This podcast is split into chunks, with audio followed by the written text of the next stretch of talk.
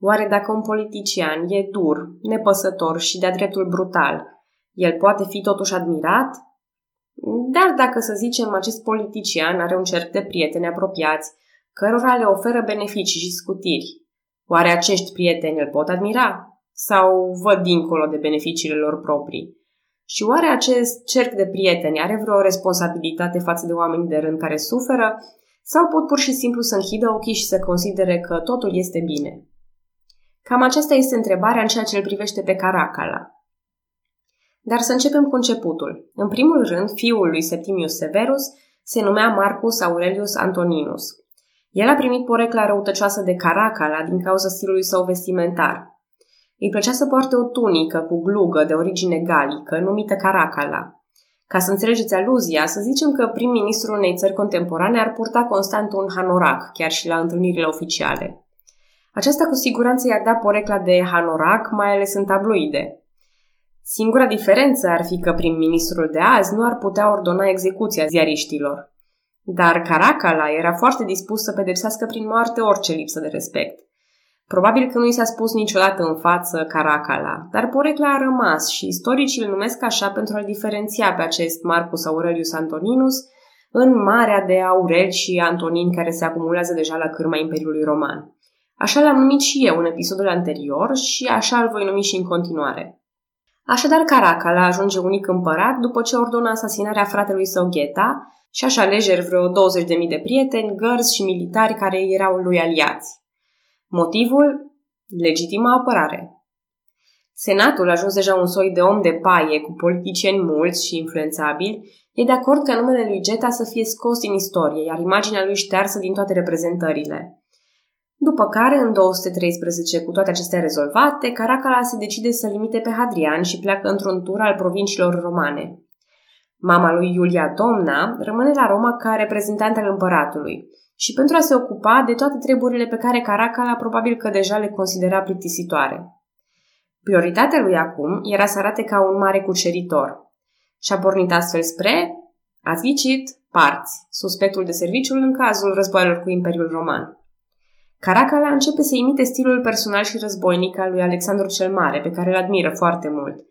Ba chiar îi persecută pe filozofii unei școli aristoteliene, datorită unei legende conform căreia Aristotel l-ar fi otrăvit pe Alexandru. Lucrurile devin și mai rele când în Alexandria se joacă o piesă satirică în care se râde de Caracala și de povestea cu sută coață albă a legitimei împărări împotriva lui Geta. Ca orice lider echilibrat și corect, Caracala măcelărește populația Alexandriei și ordonă trupelor să o jefuiască timp de câteva zile. În vremea lui Caracala, așa se plăteau greșelile. Probabil deja vă întrebați cine îl mai suportă pe noul dezaxat de serviciu. Nu le-a ajuns comodus ca să-și învețe lecția? Dar și Caracala învățase un lucru bun, de la tatăl său. Îmbogățește-i pe soldați. Împăratul a crescut plata soldaților de la 2000 de sesterți la 2700-3000 de sesterți și le oferea tot felul de beneficii și sprijin. Petrecea foarte mult timp cu soldații și chiar le-a adoptat stilul. Ori aici, deviem de la stilul predecesorilor săi. Începând cu Hadrian, cam toți împărații se înfățișau ca filozofi. Dacă vă uitați pe imaginile lor, toți purtau barbă și afișau o expresie distinsă. Însă de la Caracala încolo predomină un stil militaresc, păr scurt, expresie încruntată, agresivă și intimidantă. În valvârtejul avantajelor pentru soldați, se pare că provincia Dacia a fost tratată excepțional de bine. Castrele trupelor au fost refăcute, reparate sau reclădite din piatră. Împăratul face o vizită în Dacia până la Porolisum, în nordul provinciei. Drumul de la Napoca spre Porolisum a fost atunci refăcut în buna tradiție strămoșească de a reface drumuri atunci când cineva important vrea să le folosească. În Dacia, el a dus și tratative cu popoarele vecine, inclusiv a luat ostatici daci liberi ca garanție. Mai poartă discuții și cu quazii și vandalii de dincolo de granița Imperiului și se pare că acestea nu, nu au inclus lupte, dar Caracala le-a purtat cu sabia pe masă, cum s-ar spune. Cel mai probabil din Porolisum, unde era bine apărat, dar totuși aproape fizic de granița cu aceste triburi. În multe locuri din Dacia apar acum inscripții în sănătatea împăratului și a mamei sale, dar nu avem de unde să știm dacă ele sunt sincere sau pur și simplu slugarnice. Inclusiv procuratorul minelor de aur de la Ampelum, Aelius Sostratus, dedică o astfel de inscripție. Din păcate pentru Caracala, inscripțiile nu au făcut prea mult pentru sănătatea lui. În timpul războiului cu parții, într-o călătorie pașnică pentru a vizita un templu, Caracala își găsește sfârșitul cam atât de demn pe cât a condus imperiul. Se oprește să urineze și e înjunghiat de un soldat pe care nu-l avansase în grad. Iată că schema piramidală cu soldații veșnic mulțumiți nu a putut să țină până la nesfârșit. Dar, ca să fim cinstiți, acest soldat fusese îndemnat la acțiune de prefectul gărzilor pretoriene, Macrinus. Ca atare, după trei zile de la asasinarea lui Caracala, acest Macrinus se declară împărat. În timpul lui Macrinus, dacii liberi decid că e din nou timpul să ia armele în mână și provoacă probleme la granița Imperiului. Prin această insistență, ei reușesc să-l facă pe noul împărat să înapoieze ostaticii luați de Caracala. Imperiul era în continuare în război cu Partia și Armenia, iar Caracala nu fusese cel mai econom împărat. Așa că eforturile lui Macrinus de a face pace și de a restaura echilibrul Imperiului nu aveau șanse prea mari. În mai puțin de un an, el a fost înlăturat printr-o revoltă a armatei, instigată de mătușa lui Caracala, Iulia Maesa. Ea l-a adus în schimb pe tron pe vărul lui Caracala, Elagabalus. Și Elagabalus se numea tot Marcus Aurelius Antoninus, iar numele de Elagabalus vine tot de la istorici, așa ca în cazul lui Caracala. Înscăunat la 14 ani, adevărata putere era în mâinile bunicii sale, Iulia Maesa.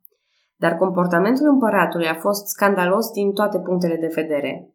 El fusese preot al zeului Elagabal, așa că a încercat să-l impună ca zeu suprem în panteonul roman, iar viața lui sexuală a fost mereu un subiect de scandal. Căsătorit de cinci ori, istoricii spun că se prostitua în bordeluri și chiar în palatul imperial. Își vopsea ochii, se epila și purta peruci sau haine feminine. Era aparent într-o relație cu cel care conducea carul, un sclav pe nume Hierocles, pe care îl numea soțul său. Aceste scandaluri probabil că au fost exagerate cu timpul, însă tot așa de probabil este că ele au un sâmbură de adevăr.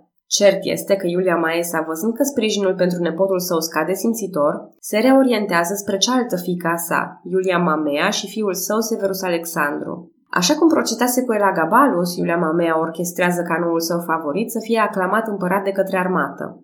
Severus Alexandru avea 15 ani la urcarea pe tron și domnia lui a fost puternic influențată atât de mama cât și de bunica lui. În Dacia, domnia scurtă a lui Elagabalus nu este oglindită de prea multe informații. Însă despre Severus Alexandru știm că a dispus arendarea pășunilor și salinelor din Dacia, care aparțineau patrimoniului imperial. De asemenea, că a dispus înființarea unor posturi permanente de pază, unele special dedicate legăturilor cu cei din afara provinciilor. Și nu în ultimul rând, cunoaștem inscripții de pe teritoriul provinciilor dacice, care din nou îi arată recunoștință împăratului și mamei sale. Este probabil ultimul moment de înflorire a Daciei romane și ultimii ani de pace.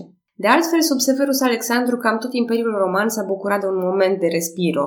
Însă, la 13 ani de la ascensiunea lui, Imperiul se confrunta cu unele probleme. Pe de o parte, creșteau conflictele cu germanii, iar pe de alta, puterea Imperiului Sasanid, urmașii parților, creștea simțitor. Aici, la finele domniei sale, Severus Alexandru încearcă să mituiască armatele germanice pentru a renunța la lupte, iar aceasta atrage evident revolta armatei. Severus Alexandru e ucis de către proprii săi oameni în 235. Armata îl proclamă împărat pe Maximinus Tracul, primul dintr-o suită de împărați slabi care nu puteau face față valurilor de migrație și presiunilor interne. La moartea lui Severus Alexandru începe o criză majoră pentru Imperiul Roman, numită ulterior criza secolului al III-lea. Din această criză, Imperiul avea să iasă, dar Dacia Romană nu. În episodul următor vom vedea cum a afectat această criză Imperiul. Vom fi martorii ascensiunii și decăderii unor mulți, mulți împărați pe care probabil nici cel mai mare pasionat de istorie nu știe pe de rost. Și în fine, Aurelian, care va lua o decizie drastică.